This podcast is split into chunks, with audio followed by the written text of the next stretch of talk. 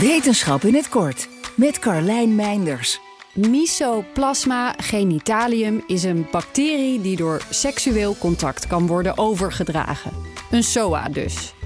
Meestal gaat de infectie vanzelf weg, maar het kan bij mannen voor ontstekingen zorgen in de urinebuis. Bij sommige mensen komt de infectie ook steeds weer terug.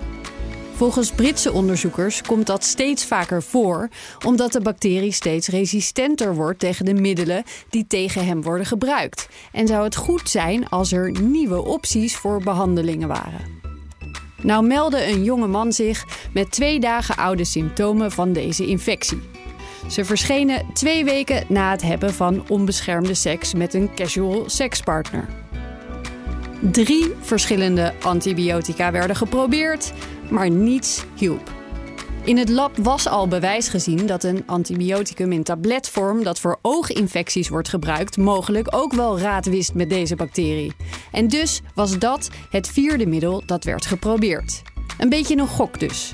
Maar, Warempel, de ontsteking verdween binnen twee weken uit zijn plasbuis.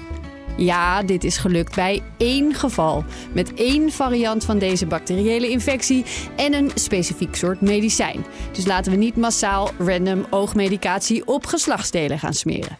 Maar de onderzoekers zijn wel enthousiast over de vondst en hopen dat ze na flink wat vervolgonderzoek een nieuw wapen hebben in de strijd tegen deze seksbacterie.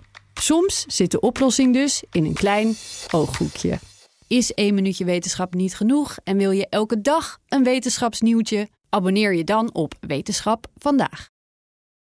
Ook Harm Edens vind je in de BNR-app. Je kunt BNR Duurzaam niet alleen live luisteren in de app, maar ook terugluisteren als podcast, zoals al onze podcasts. En naast dat de BNR-app Breaking News meldt, houden we je ook op de hoogte van het laatste zakelijke nieuws. Download nu de gratis BNR-app en blijf scherp.